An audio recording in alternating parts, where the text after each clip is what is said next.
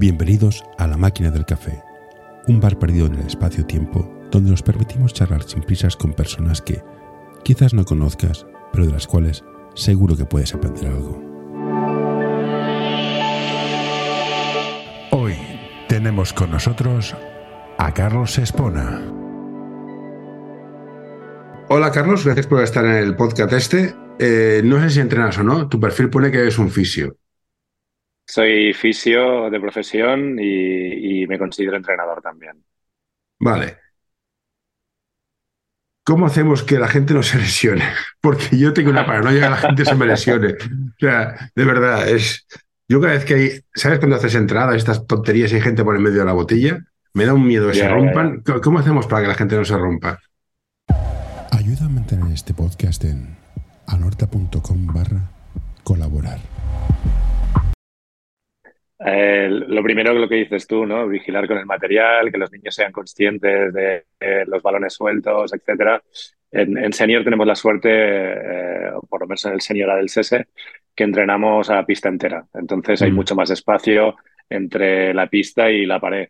Pero en todas estas pistas, cuando entrenas a tercios y tal, eso es importante. Y luego hay dos o tres cuestiones que yo me planteo. Una es, yo como fisio trato a veces a niños de 13 a 16, eh, que por qué se lesionan. ¿no? Yo no recuerdo yo lesionarme a no ser que hiciera el cabra y me rompiera un brazo. No, no tenía lesiones de, niño cuando jugaba.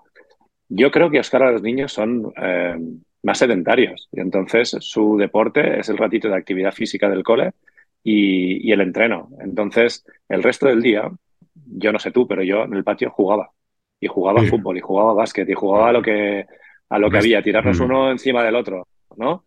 En cambio ahora yo creo que los móviles, el tal cual, nos han quitado mucho tiempo de, ocio a nivel físico. Y creo que es otra cuestión, eh, hablando solo de formación. Hablando ya en etapas más, eh, más junior, senior, más senior todavía, eh, creo que hay que evaluar a cada deportista, ver qué déficits tiene y hacer un trabajo compensatorio. habitualmente en reforzar aquella musculatura que ves que es más débil o aquel tobillo que te viene de hace dos temporadas que no se me cura, pues eso hay que intentar mejorarlo. Y luego intentar no tener a los jugadores en pista con mucha fatiga, porque yo creo que sí que hay que llevar al, al jugador a un punto, pero hay jugadores que te vienen y que estoy de exámenes, estoy tal, estoy cual, su sistema nervioso no está donde tiene que estar y seguramente es el día en que tiene más opción de lesionarse. igual, ¿sabes? El típico, la típica pachanga. Que sí, no, sí, sí. Claro, que no, que no estás alerta, que no estás tal cual, es otro riesgo de lesión. El jugador que va duro, que está tal, ese jugador no, se lesiona habitualmente en, ese tipo de acciones, ¿no? Eh, pero sí que me encuentro todas estas cosas que te he dicho, ¿no? Vale es, es, hablo básicamente de formación y cuando hablamos de formación empezamos a hablar, no, que hay que aprender a votar, hay que aprender a pasar, hay que aprender a atarse las bambas.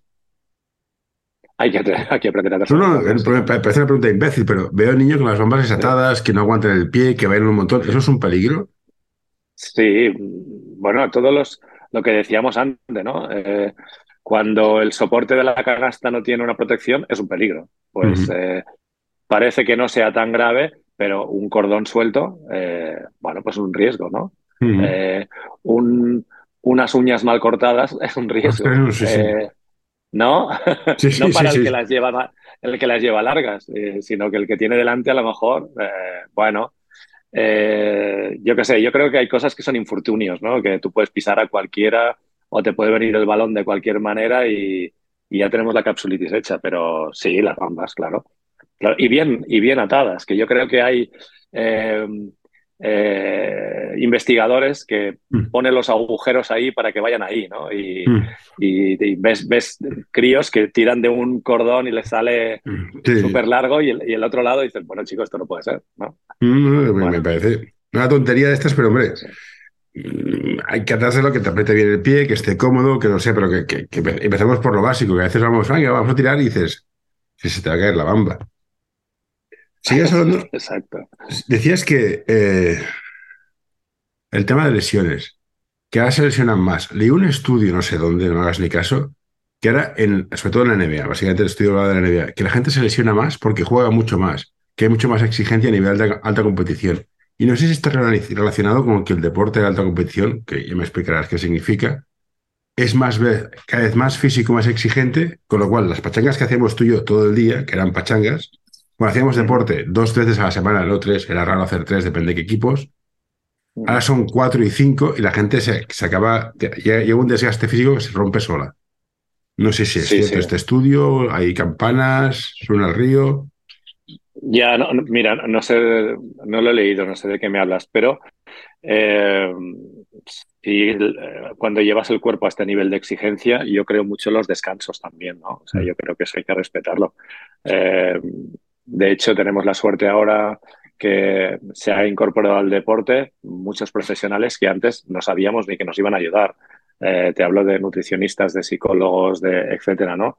Eh, con todo y con eso, con todos estos jugadores, con todos los cuidados que tienen, al final se lesionan. Y yo creo que ese estrés, ya no solo para el cuerpo, sino a nivel mental, puede ser que no tengas la atención suficiente, que tu, que tu cabeza no esté metida en, en, eh, para aguantar o suficientemente metida para aguantar ese estrés y al final es más riesgo de lesión. Eh, sí, sí, yo creo, creo mucho en los descansos. De hecho, mira, nosotros, eh, yo que he entrenado últimamente pues en, en, EVA y en Copa Cataluña y tal, eh, a veces el preparador físico me dice, bueno, el microciclo, el tal cual. Digo, mira, yo entreno tres días, hora y media. Tengo suerte de tres días, hora y media, toda la pista. Yo entreno siempre a tope. ¿Cuándo tengo el equipo cansado? Cuando llevas muchas semanas seguidas que no hay un descanso cuando tienes al chico de exámenes, cuando tienes al chico, yo tenía este año un chico que trabajaba en un gimnasio. Imagínate cómo he llegado al final del día. Había hecho clase de spinning, clase de no sé qué, clase de tal.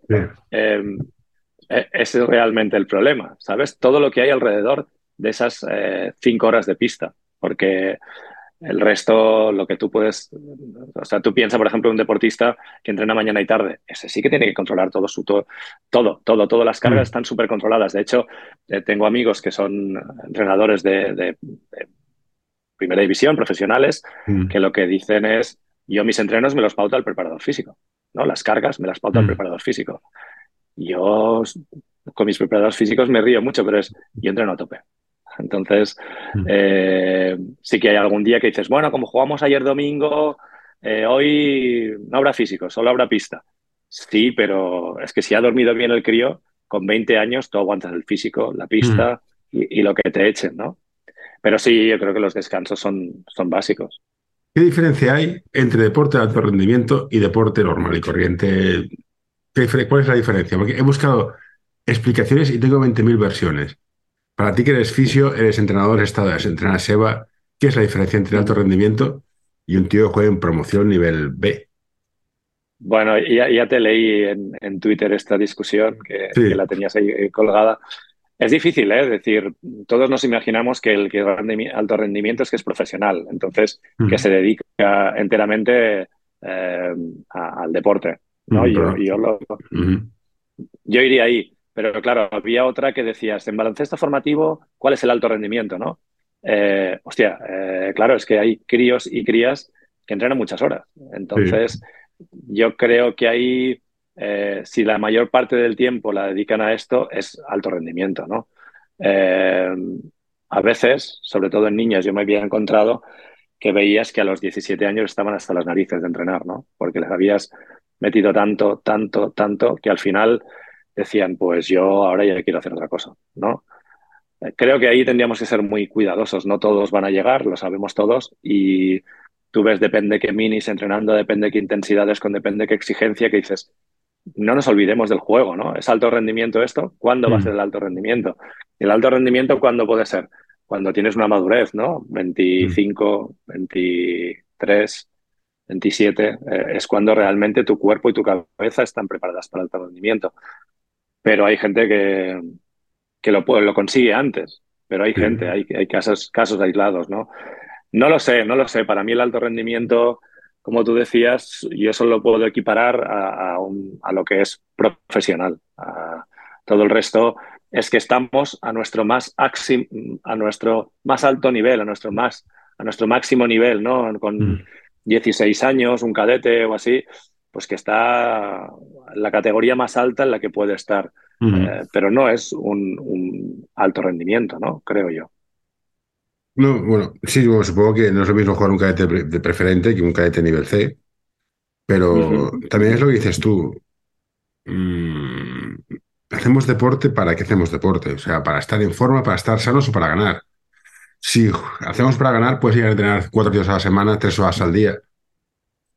Eh, no sé, yo. Eh, ya, yo no lo diferencio tanto.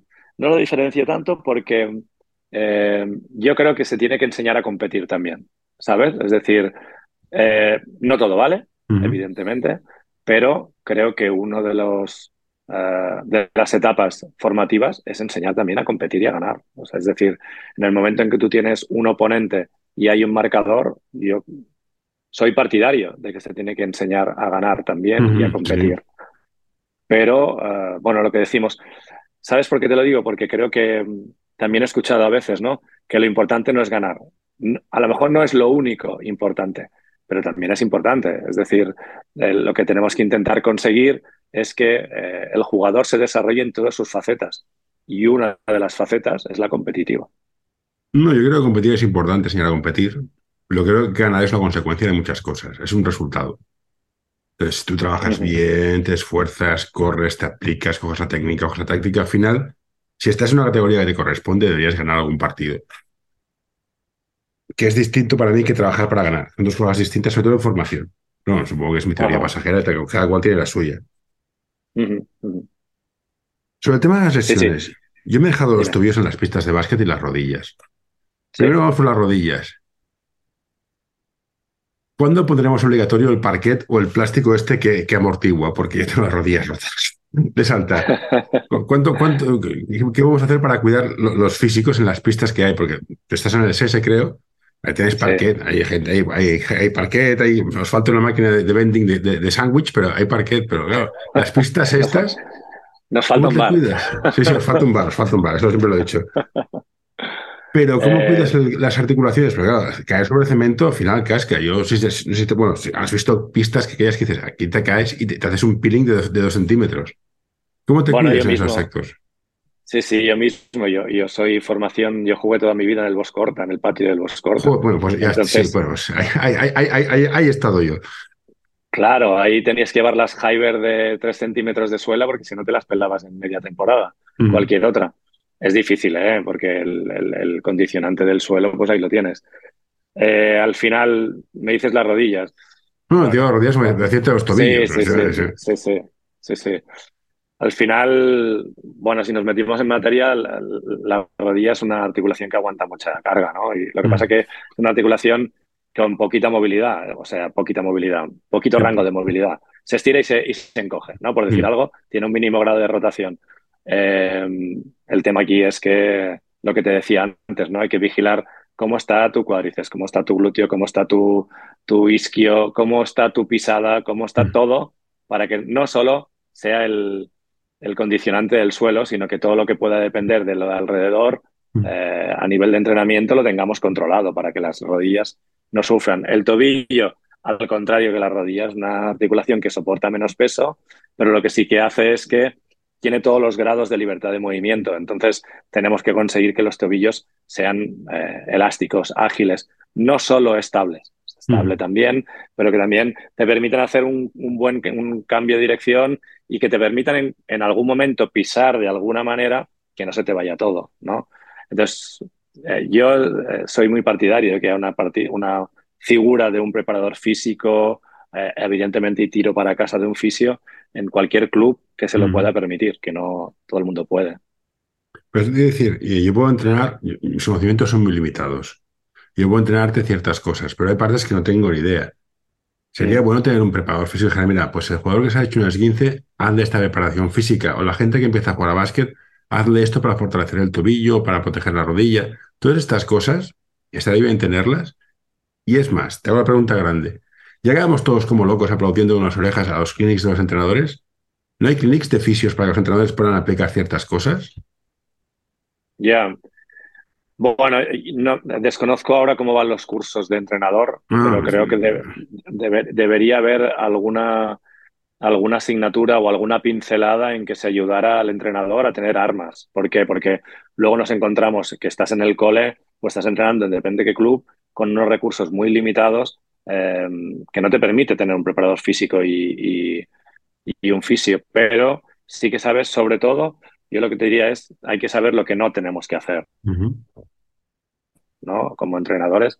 Eh, pero sí, bueno, no sé si a nivel clinic, no sé si tendría mucho éxito, pero Mm. yo sí que he ido a algún clinic en que en su época venía To- Tony Bobé y te enseñaba a vendar un Hostia. tobillo, un dedo o algo así, ¿no? Este esto estaba muy bien To- en aquella Tony época, Bobé, este Que época. venía- llevaba los- las, las tiras de colores y te enseñaba a hacer algún, algún tape en un tobillo, en, en un dedo, y eso estaba muy bien, la verdad. Eso es, es- creo que, es, que sí, que se ten- también he estado en algún clinic de Tony Caparrós que nos ha explicado alguna, alguna cosita y tal. Es, es necesario, es necesario.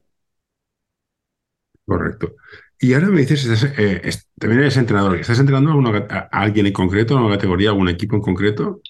Sí, hemos acabado este año en EVA. El año pasado estuve, he estado en el SESE. Esta Soy un, temporada. soy, un, soy un niño melón. Ya, ya, sé quién, ya sé quién eres. Este es tu- volviste. Tú eres entrenador que subiste el de primera a, a Copa y de Copa Eva. ¿Fuiste tú, si no me equivoco Sí. mal? ¿Qué tal es la vuelta? De verdad, perdóname, soy muy burro, ¿eh?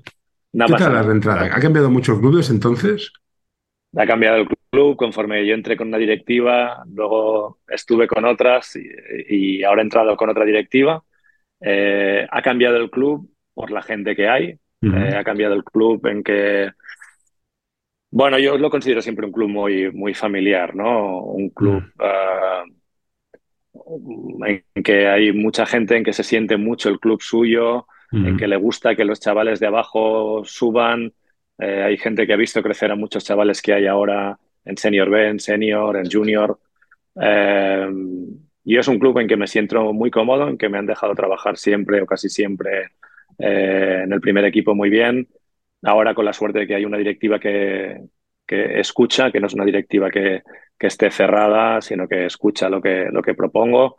Eh, es un club con muchos niños, muchas niñas, con un potencial increíble.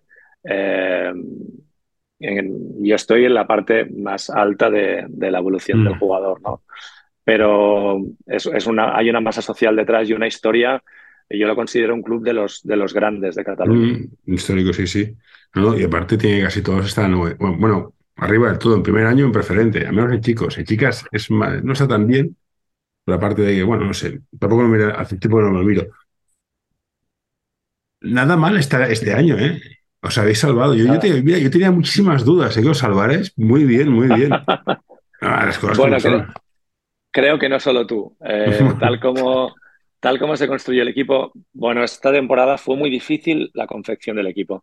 Veníamos de, de dos años, bueno, de tres temporadas, sobre todo la última, venía el club con un sponsor muy potente, que era Pajarraco, con muchos jugadores eh, pues traídos de fuera. eh, se hizo un, un roster increíble con una no buena clasificación, no buena temporada, No. eh, con lo cual cuando al final el sponsor decide que no sigue, eh, pues yo me encuentro que tengo tres jugadores de la temporada anterior, con lo cual rehacer el equipo costó mucho, con muchas dudas de los jugadores a los que llamabas, porque decía todo el mundo, ostras, pero es que vengo a un sitio que no sé qué hay.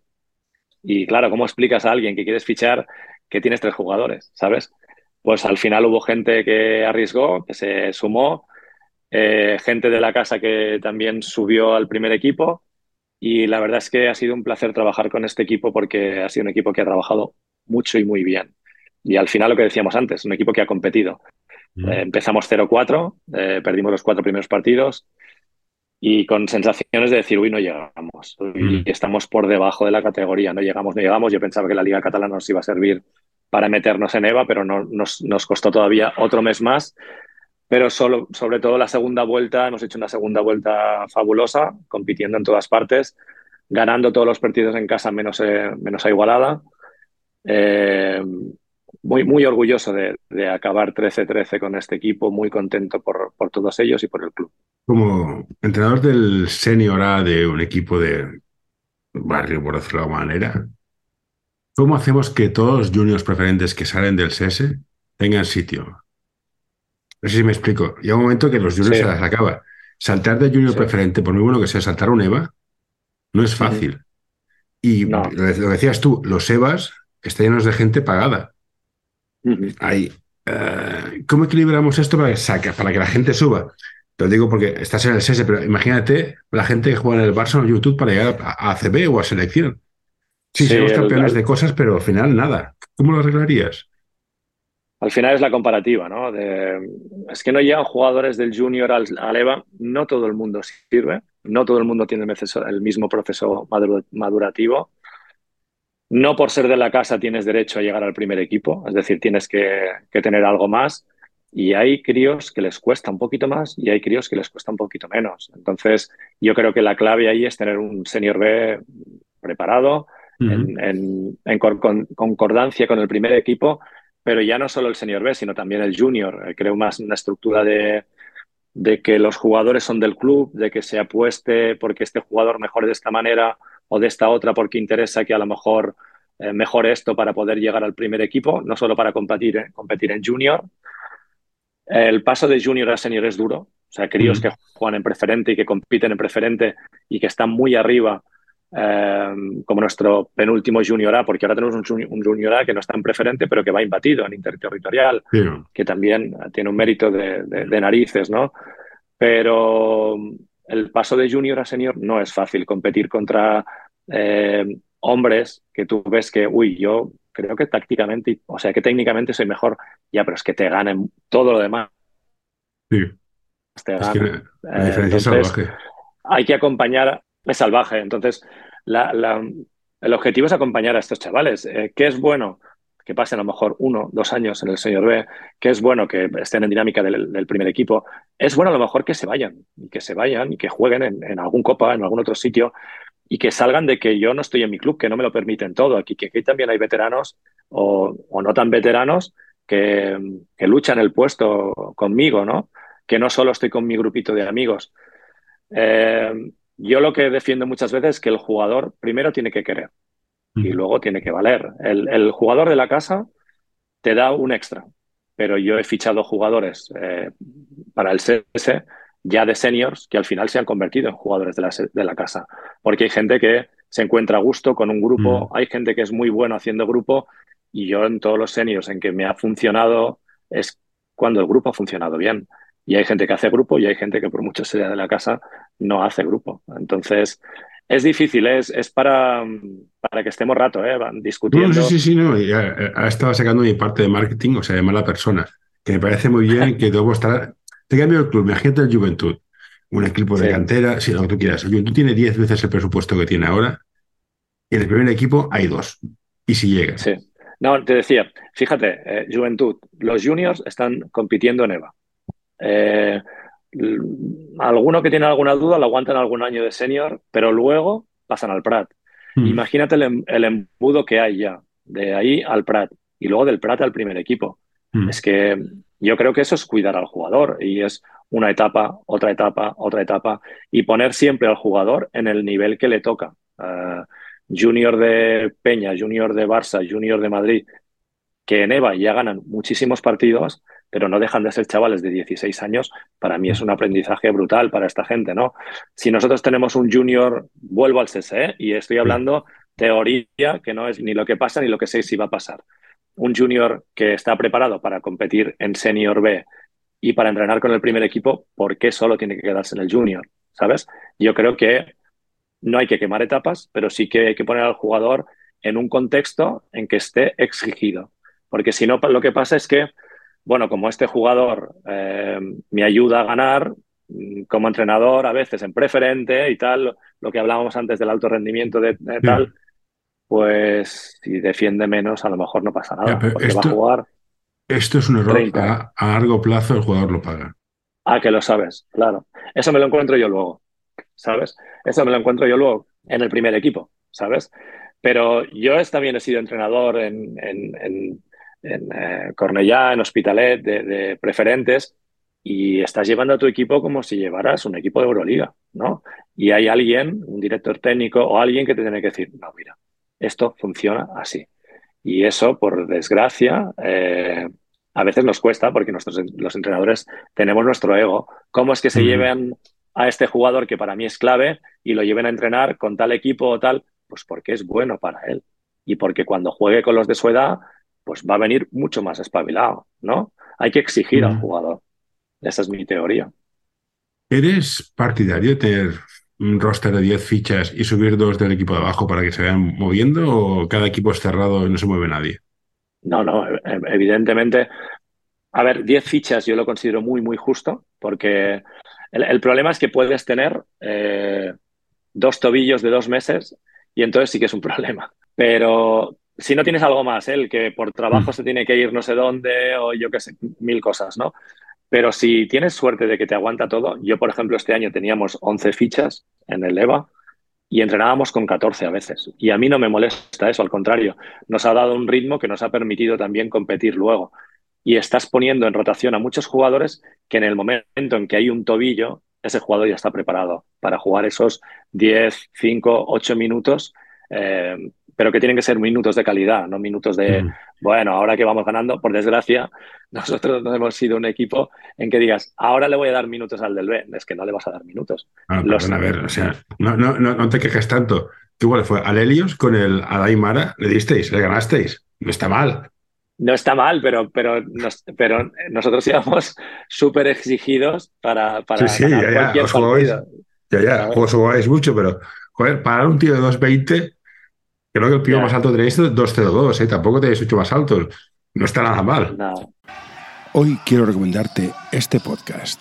Balap Education es un proyecto educativo y deportivo que busca la formación completa de jugadores y entrenadores. Quieren fomentar su desarrollo basado en la educación del jugador y el entrenador, mediante el análisis de situaciones reales de baloncesto desde diferentes puntos de vista. L'Associació Catalana d'Entrenadors i Entrenadores de Bàsquet dona suport a iniciatives que, com aquest podcast, treballen per millorar la formació, suport, acompanyament i promoció dels entrenadors i entrenadores de bàsquet. Vine a conèixer-nos a acep.es. Som com tu.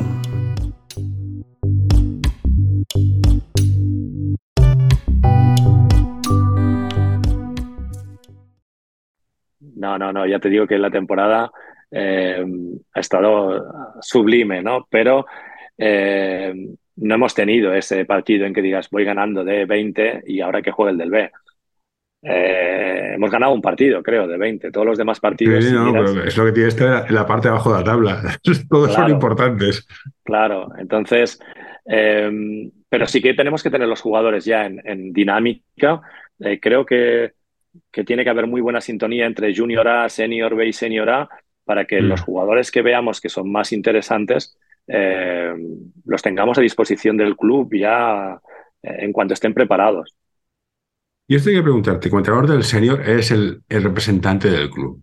Tú marcas de arriba abajo lo que quieres, mira, mi equipo va a jugar así y se pasa hacia abajo, cada equipo va a su puñetera bola y cada cual hace lo que quiere. Por eso me pasa a veces, eh, si me subo un jugador a mí y tenemos todos sistemas distintos, en plan, no, es que este juega a, a, y yo juego a correr, él juega no sé qué, y dices, hostia, esto es un puto caos. Y pierdes más tiempo explicando sistemas que otra cosa. ¿Cómo lo verías en un mundo ideal?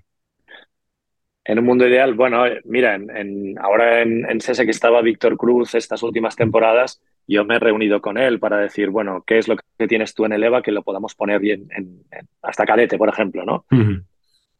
Ahora ha entrado Pau García y el proyecto es muy parecido a esto. Eh, yo creo que vamos hacia esto, hacia decir, eh, por ejemplo, una defensa de pick and roll que es un show. Eh, tú le mm. puedes llamar show, yo le puedo llamar blanco y el otro le puede llamar oscuro.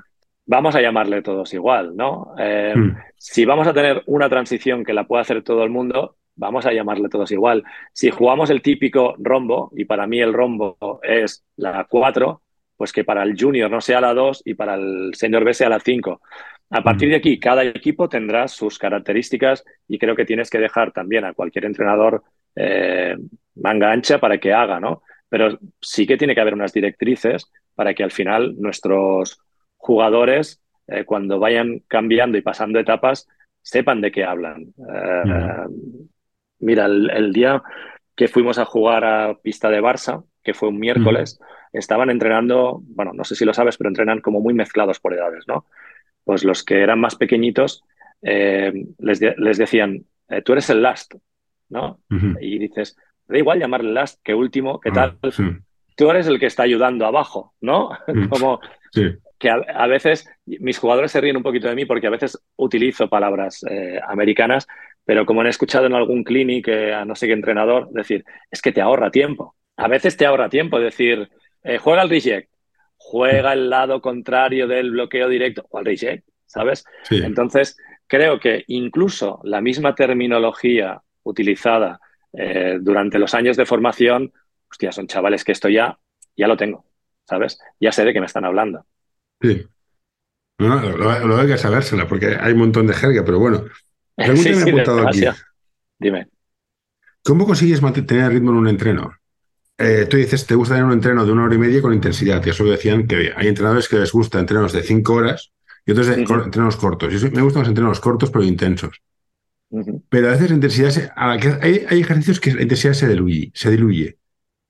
¿Cómo haces que no se diluya la intensidad? Bueno, primero jugando con las pausas, ¿no? Es decir, que hay. El año pasado tenía un, preparador físico en Esparraguera que me decía: mm, hazlos tirar, que tiren, que, ¿sabes? Porque en algún momento bajas a nivel físico. Yo creo que lo que te hace que el ejercicio siempre esté un poquito arriba es la, competitividad. Es decir, si tú al mismo 3x3 le pones que vamos a 6 puntos, el ejercicio sube. Si al mismo 3x3 le pones que si hay canasta la defensa repite, el ejercicio sube, ¿sabes? Si solo estás en que si el bloqueo lo oriento aquí, lo oriento allá, tal, vamos a mantener la atención un rato, pero la intensidad va a mm. bajar. Entonces, yo creo mucho en hacerlo competitivo para que sea intenso. Es uno de los problemas que a veces me encuentro que dices, mm, hostia, esto no está saliendo, esto no está saliendo, estamos paseando, ir a, beber agua y, empezamos de nuevo. Es que está bien eso, ¿eh? porque mm. a mí me gusta estructurar los, los entrenos en diferentes fases y hay fases, mm. por ejemplo, yo tenía la suerte este año en que tenía uno de mis ayudantes que se encargaba del tiro del tiro en entreno. Haz el ejercicio que quieras, el que tú quieras, ahora que sea más, más pausado, ahora que sea no sé qué. Pero yo cuando estaba 15, 20 minutos trabajando un shell drill, un, ejercicio de defensa de 4x4, más una pista, más dos pistas, más tal, yo necesito beber agua también, o sea, necesito descansar un momento. Pues mi jugador es más todavía, ¿no? Eh, y luego hay otra, otra suerte que he tenido yo esta temporada, es lo que te decía antes, que es que entrenas con 13, 12, 14 jugadores. Raro es el entreno que no hemos sido 12. Ahí puedes meterle chicha y hay jugadores que tienen su ratito de descanso y lo que pasa es que sí que es cierto que mis jugadores se quejan de que les paro mucho, porque hostia mierda, esto no sale bien. Hostia, este, este pick and roll os he dicho que por aquí no. O sea que a lo mejor ahí ya también tener el descanso, ¿sabes? Bueno, yo leí, ¿quién fue? Un clinic de estos que vi, que para cuando sea ejemplo para todos y hazlo aparte cuando se haga solo para uno. Tienes razón. Pero a veces, pero a veces para siempre. Esto ya está el gorro de esto, lo hacéis mal. Y claro, uno lo hace mal, eh, empieza a hacerlo bien. Uno lo hace mal y se empieza a contagiar y todos lo hacen mal. Y dice, hostia, ¿qué ha pasado, tío? Lo bueno también de tener ayudantes que cuando está descansando aquel jugador se vayan a por él y sepan lo que le tienen que decir que entonces ahí no perdemos tiempo, ¿sabes? Pero te estoy hablando de un mundo ideal que yo por lo menos eh, puedo tener dos ayudantes en, pista casi todos los entrenos. Bueno, esta es otra. Esta es pregunta seria. Para mí es imposible entrenar bien siendo uno. O sea, a mí los entrenadores que van aquí, me da igual la categoría, me da igual el nivel. Entrenar 12 niños, 10 niños, lo que sea, siendo uno, es imposible. Es muy duro, sí, sí. Es, no, es que no, puedes controlarlo todo, se te va, no puedes, claro, paras todo, es, es, una locura. Estoy de esta obviedad, es una obviedad. El entrenador usa. La pregunta le voy a hacer al revés. ¿Constantino Romero hubiera sido un gran entrenador? Lo digo por la voz. Atletas, línea de fondo. Ya, ya, ya, ya. ¿Cuán, importante es tu presencia verbal en los entrenos? Eh, yo soy un, tío que tiene una voz bastante impresentable, es decir, me quedo afónico una vez al año, seguro, o dos, eh, y es un problema, es un problemón, un problemón. Pero si, vamos, no solo la voz, el lenguaje no verbal, es que es clave, clave.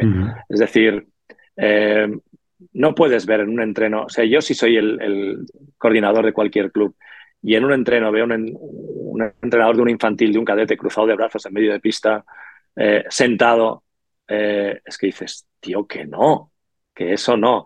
Ya no te digo solo dirigiendo, dirigiendo hay veces que se nos lleva los demonios, que puedes mm. liarla, que tal, pero prefiero eso a alguien que esté sentado con los brazos cruzados, con las piernas cruzadas. Creo que transmitimos mucho con nuestro cuerpo más de lo que nos pensamos. Y con la voz, evidentemente. Eh, yo creo que como eh, se tiene que notar que está el entrenador ahí. Es decir, eh, se tiene que ver cuál es el entrenador, este. Por desgracia, hay algunos que tenemos una voz que ya te digo, que fluctúa. No, no, pero, pero menos lo intentas. dices, a veces vas a ver entrenos y dices. Claro. Bueno, pues, pues si está bien y si no está, me lo nota, pero bueno. Claro. Eh, voy a entrenar con tejanos, voy a entrenar con unos pendientes de aro, qué tal, que no sé qué. Voy a entrenar, voy a entrenar como tienes que ir a entrenar, ¿no? Mm. Eh, eh, no lo sé, yo creo que todo, todo es importante. Es importante prepararse el entreno, llevar tu silbato, el que le gusta, llevar el crono, el que le gusta. yo qué sé, llegar un poquito antes, preparar el material, lo que sea. Todo esto es parte del entreno para mí. Mm. Ah, y el lenguaje no verbal es que el equipo, no sé, lo ve, lo ve. Si tú estás bajando la cabeza, el tal. Yo hay mm. veces que digo, uy, qué mal que estamos hoy. Y es que yo estoy enfadado, me he enfadado. Me he enfadado mm. porque el entreno no ha empezado como yo quería. Y estoy, me estoy empezando a cruzar. Y yo tengo un ayudante que me coge de la camiseta y me dice, venga, ya está.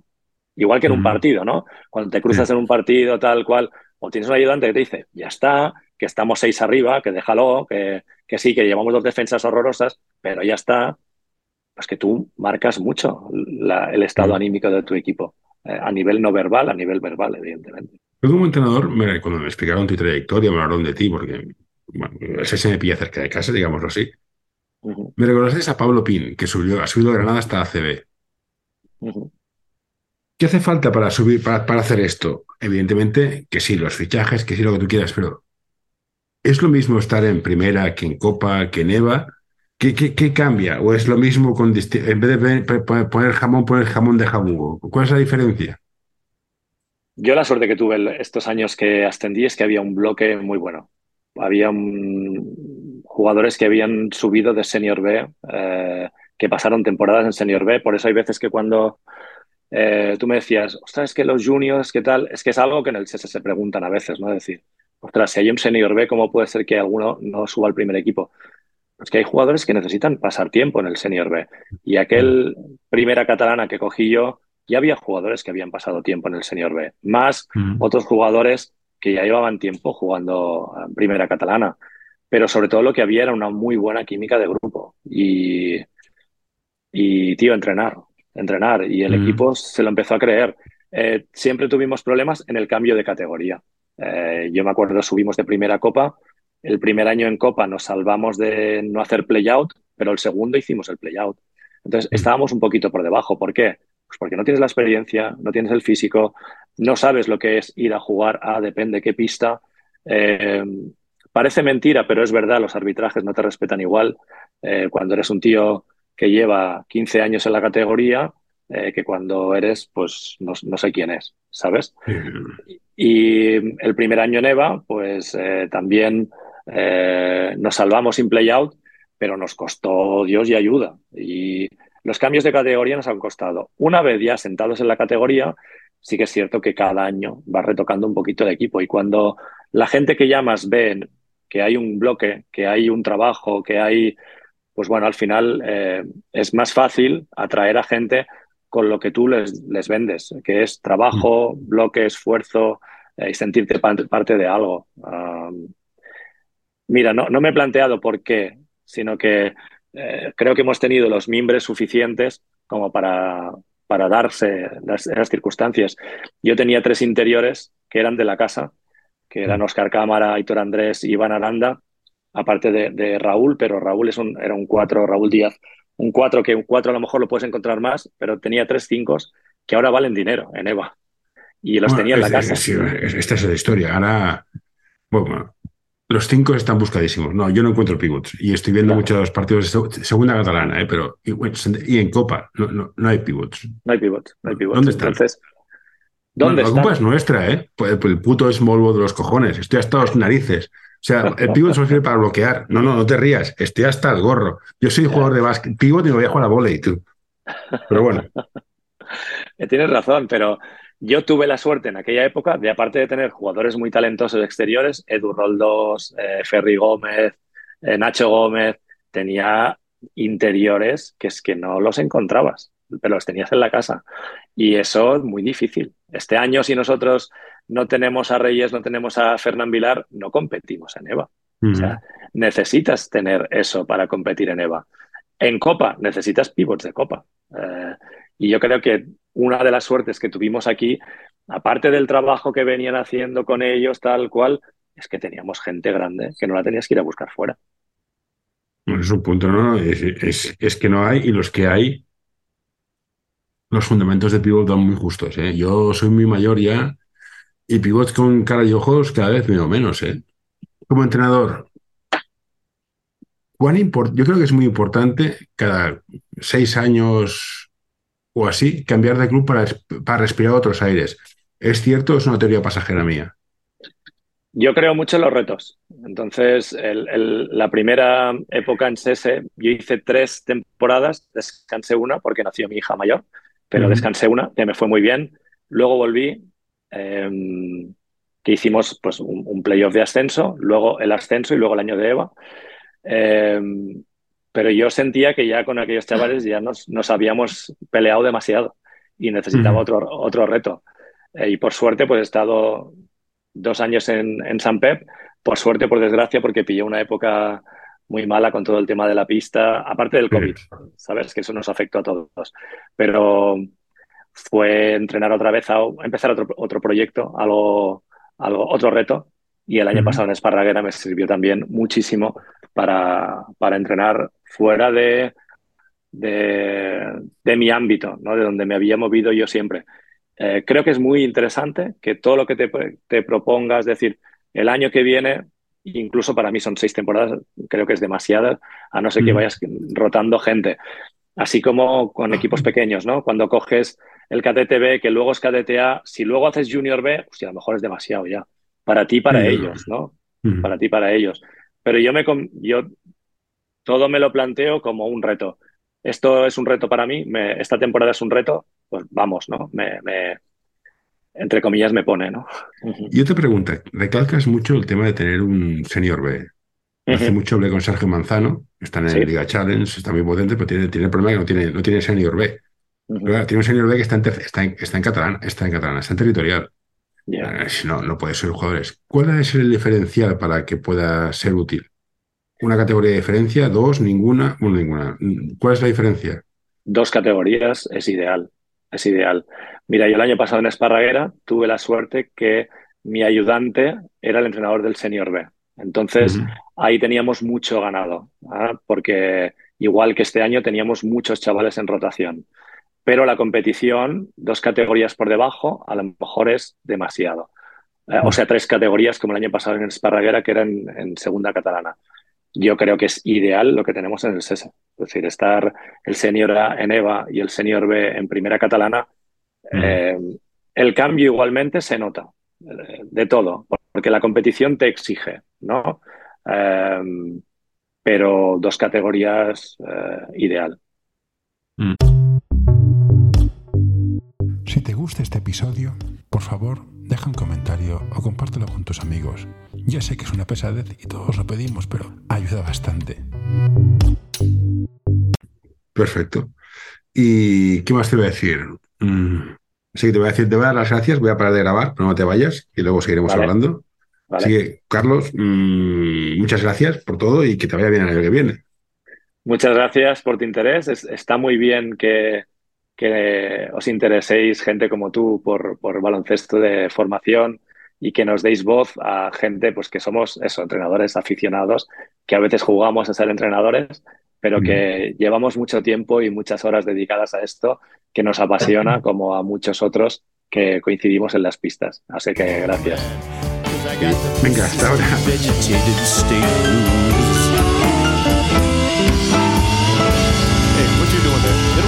No, don't you touch that. No, don't you pull that plug. No, hey, hey, nurse, nurse. All right, I'm done.